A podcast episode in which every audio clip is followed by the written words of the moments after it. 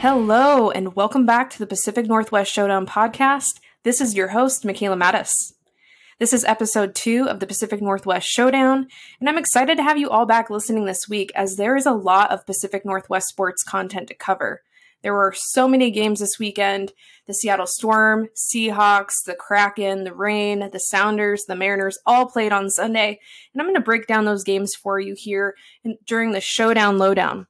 I'm also really excited to start the new segment, the Hawkeye Analysis. And that's going to go ahead and be the segment where we break down all of the Seattle Seahawks football games. And that's going to be starting here this week. To start things off, we are going to read the Pacific Northwest Athlete Quote of the Week. I selected a quote from Sue Bird this week. She is the GOAT, the legend, the Seattle Storm leader. Um, just an incredible human being, a great basketball player. And the quote that I chose from Sue Bird is The one thing you learn when you can step outside of your comfort zone and be uncomfortable is that you see what you are made of and who you are. I love this. And I can completely relate to it in many aspects of my personal life, not just sports related, right? So how can we all step outside of our comfort zone? And how does that allow for us to get to know who we are as human beings and what we're made of? There's oftentimes, I think, that we doubt ourselves or what we're capable of doing, or we question our ability. And many times on the outside, people see our potential. So I encourage all of you to go out there and do something that makes you uncomfortable. And most recently for me, it was starting this podcast. I had considered it. I thought about how fun it would be to do a podcast about sports. It's something I'm very passionate about. And it required somebody to really encourage me. And I want to thank Steve and Chris when they asked me to join their Ball Hawks podcast because they asked me, Hey, Michaela, when are you getting started up with that podcast you were you were talking about? And to be honest, it hadn't really been on my mind all too much in the recent past. And so when they brought that up, I was just like, you know what? I just got to do it. Um, so I encourage each of you to do something that's outside of your comfort zone and to see where it can take you. Um, so, Sue Bird, the legendary Seattle Storm leader, thank you for being an inspiration. And I'm going to be talking about Sue Bird here in the next segment, the Showdown Lowdown. It is time for the Showdown Lowdown, your Pacific Northwest news updates. The Seattle Storm season has come to an end after a nail biting loss in overtime. The Storm lost 85 to 80 against the Phoenix Mercury, and this game was an emotional loss for Seattle Storm legend Sue Bird, as she nears the time in her career to consider retirement. In the post game interviews, the crowd began to chant, One more year, as Sue Bird wiped away tears. It is safe to say that she still has a lot left to give to the game, her talent and leadership are unmatched on the court, though I'm sure she would humbly say otherwise. Sue Bird, you are the legend and you are the GOAT. We love you. The Seattle Mariners are now only one and a half games back in the AL wildcard race with six games left to play. After having an explosive offensive showing against Athletics last night, winning the game 13 to 4, the Mariners came out with their 10th consecutive win against the Athletics. Mitch Haniger had a monster game with two three run home runs, bringing in six of the 13 runs batted in throughout the game. Pitcher Casey Sadler now has 25 consecutive games without allowing a run. This ties the franchise record with Shigetoshi Hasegawa. The Kraken had their very first preseason game as the new team in the NHL. They came away with a very exciting win over the Vancouver Canucks 5 to 3. They have their next preseason game tonight against the Edmonton Oilers at 6 o'clock. The Seattle Seahawks have continued to struggle, coming away with a week three loss against the Minnesota Vikings. The defense had no answers for Kirk Cousins' passing game, allowing 323 yards and three touchdown passes. The Seahawks need to figure out their cornerback situation as they prepare to play division rivals over the next 11 days. The Seahawks are currently last in the NFC West and although it's still early in the season, the next two weeks are crucial for the Seahawks to win. The Seattle Sounders won their match against the Sporting KC 2 to 1 on Sunday. Their next match is tomorrow at 7:30 against San Jose. That is your Pacific Northwest Showdown lowdown and updates. So, who is our Pacific Northwest Showdown Player of the Week this week? There are so many choices across the Pacific Northwest teams, but I'm going to have to go ahead and select Mitch Haniger with the Seattle Mariners. He had those two three run home runs in last night's game against Athletics, and he's batted in 10 runs over the last seven games. I'm really excited to see how these next six games go. Again, we're only one and a half games back I would love to see the Mariners make it to playoffs, and Mitch Haniger is a player that they can rely on to pull through in those situations. Great job, and MVP goes to Mitch Haniger.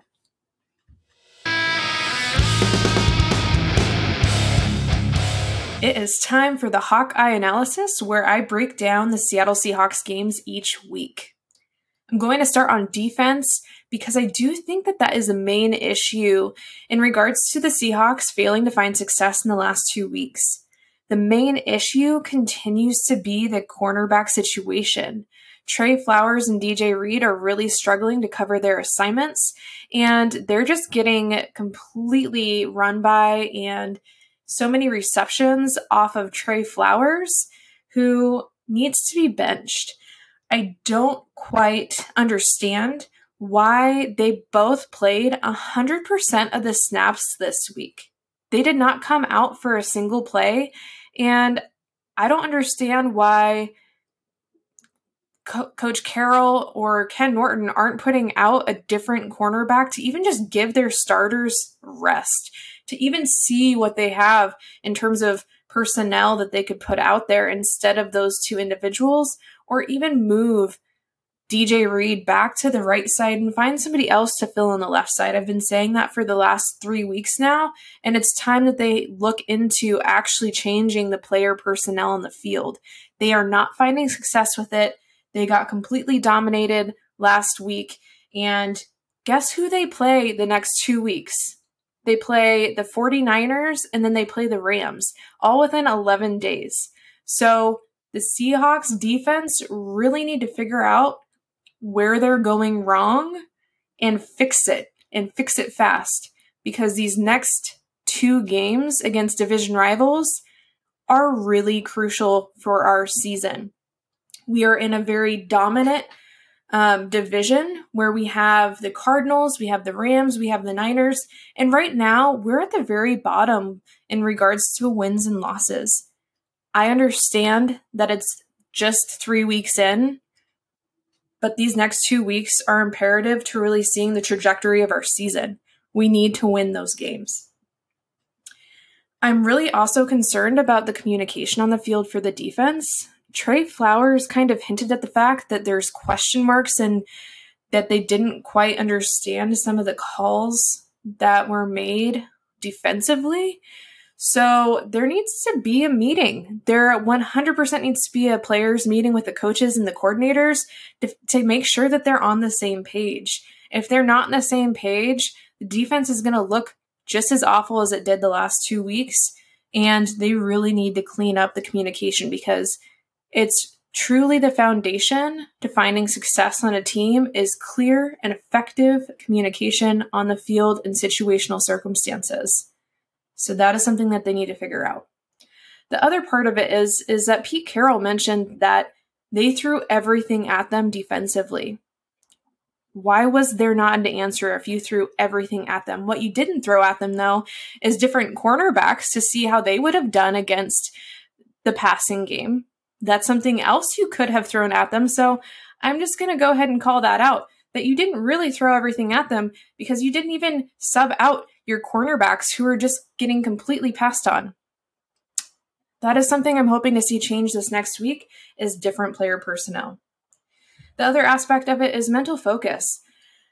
The physical and mental conditioning to the game is such an important aspect to the players finding success on the field.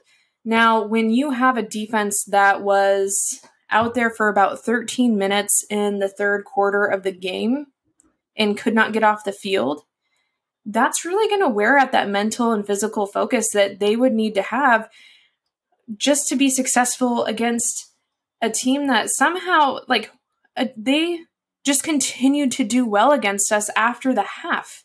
where's the actual adjustments happening? And so, um, the mental fo- focus aspect, communication, the energy on the field, I just don't feel like this defense is hyped up. There, I feel like there's a lack of passion, that there's a lack of camaraderie, that there's a lack of trust on the field. They need to figure that out ASAP. I feel like everybody's kind of in their own little world.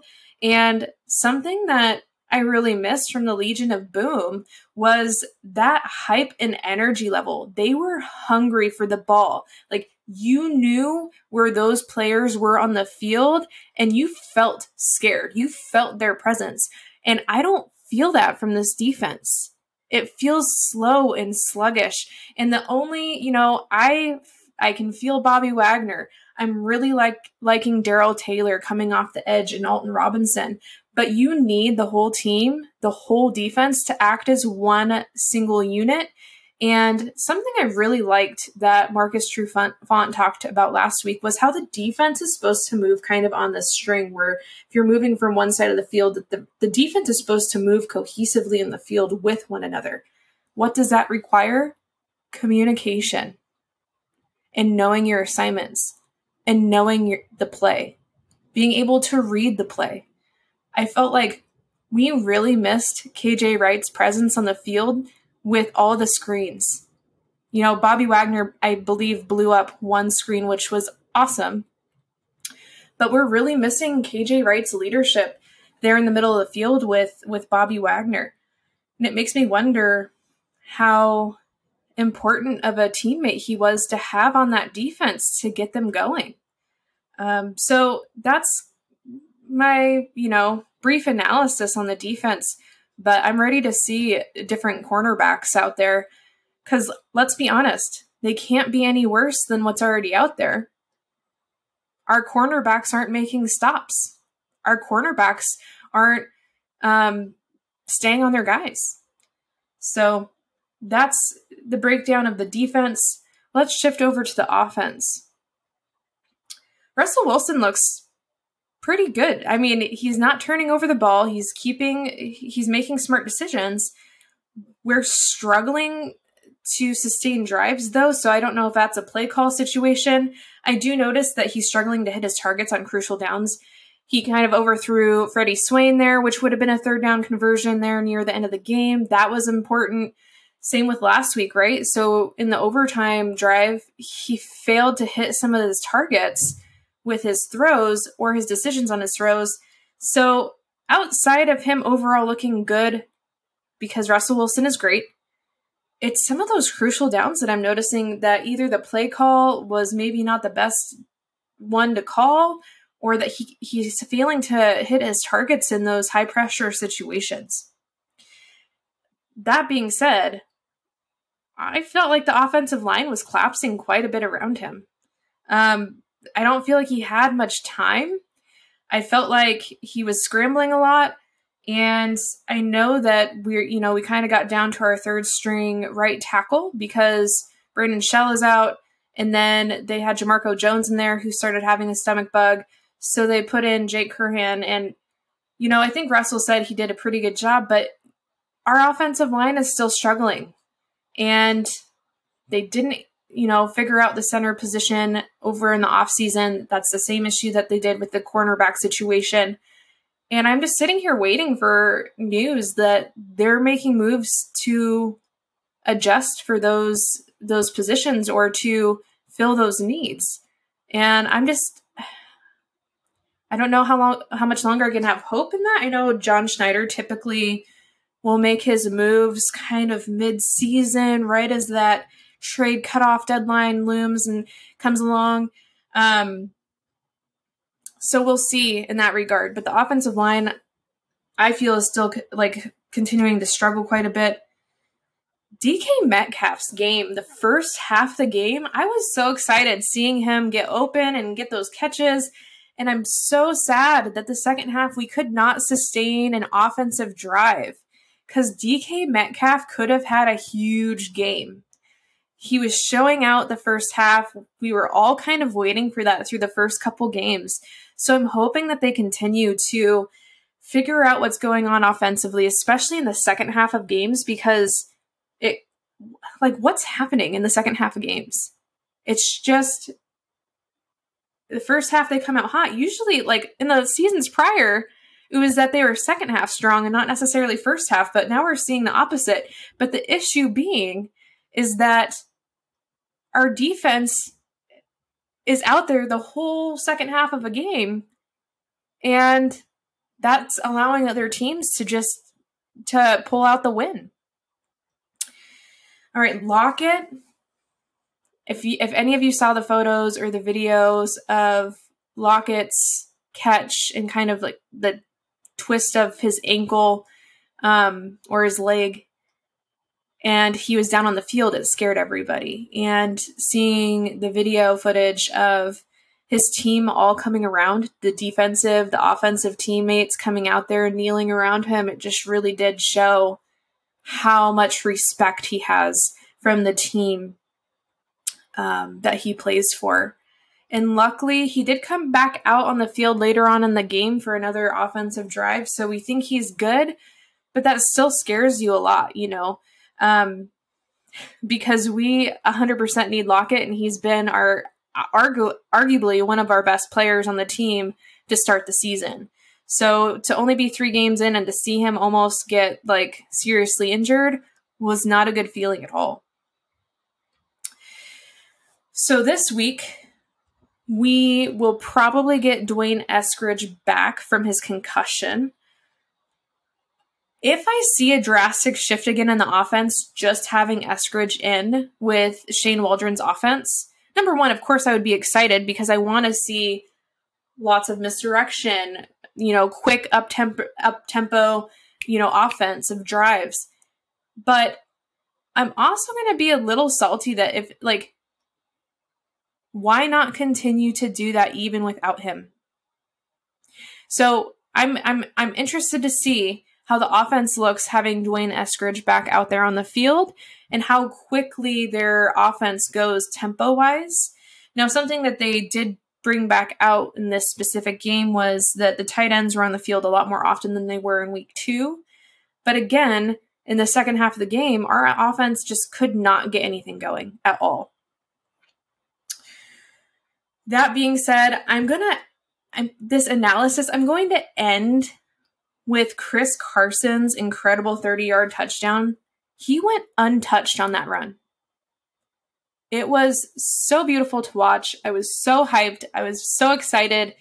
And to me, that was my favorite play of the Seahawks game on Sunday. We need to do so much between now and our next game against the Niners to prepare to dominate a division rival and then to be able to come back out and play the Rams, who honestly look so good. I I don't want to give them the credit, but they look really good. So um, the Seahawks have work to do. That is my Hawkeye analysis for the week, and we hope that we see something different next week because I want to have a lot more positive to say. Two weeks in a row, it's been a struggle. Um, focusing on how awful they have been defensively. So here's to hoping for next week. Thank you for listening to the Hawkeye analysis.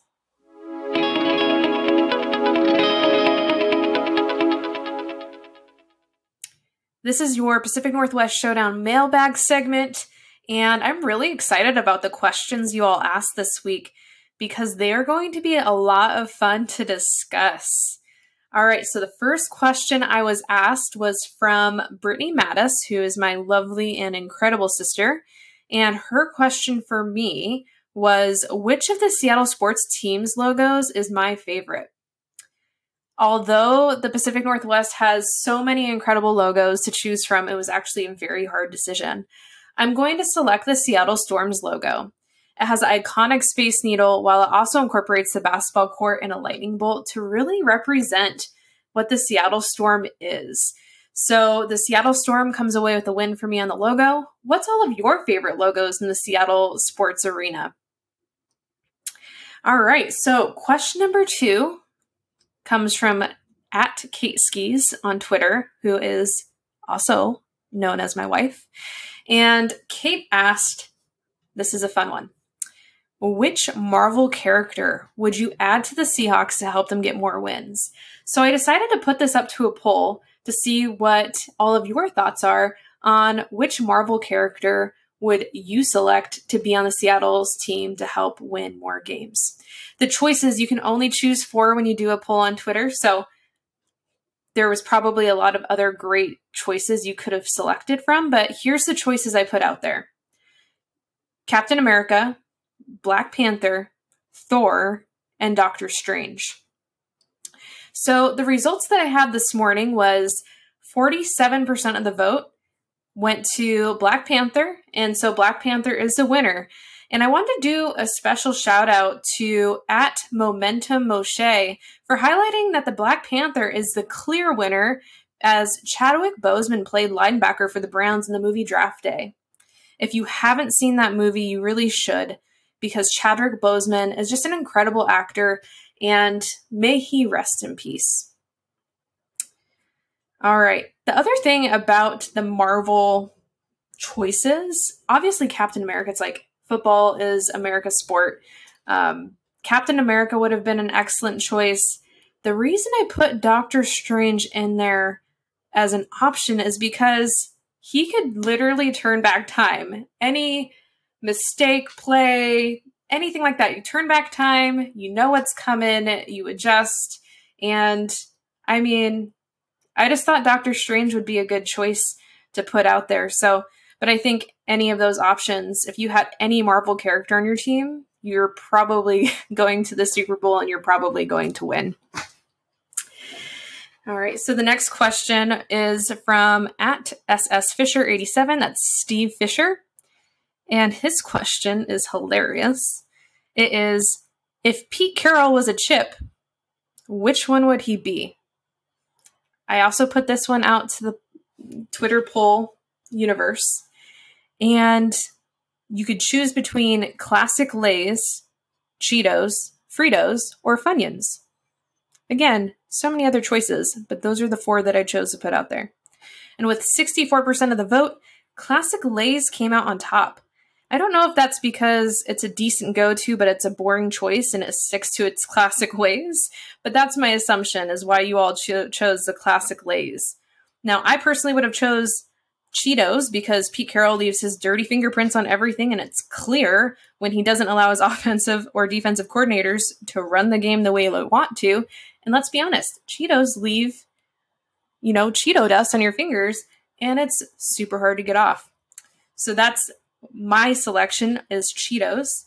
And I want to do a shout out to Ryan Hank for his reasoning on the selection of Fritos.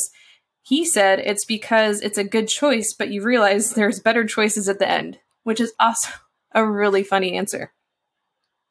I want to thank you all for asking me these questions this week. I really look forward to this segment um, in coming weeks, and please continue to ask these great questions as it's going to be fun to poll my Twitter friends out there and to see what your guys' thoughts are on some of these mailbag questions.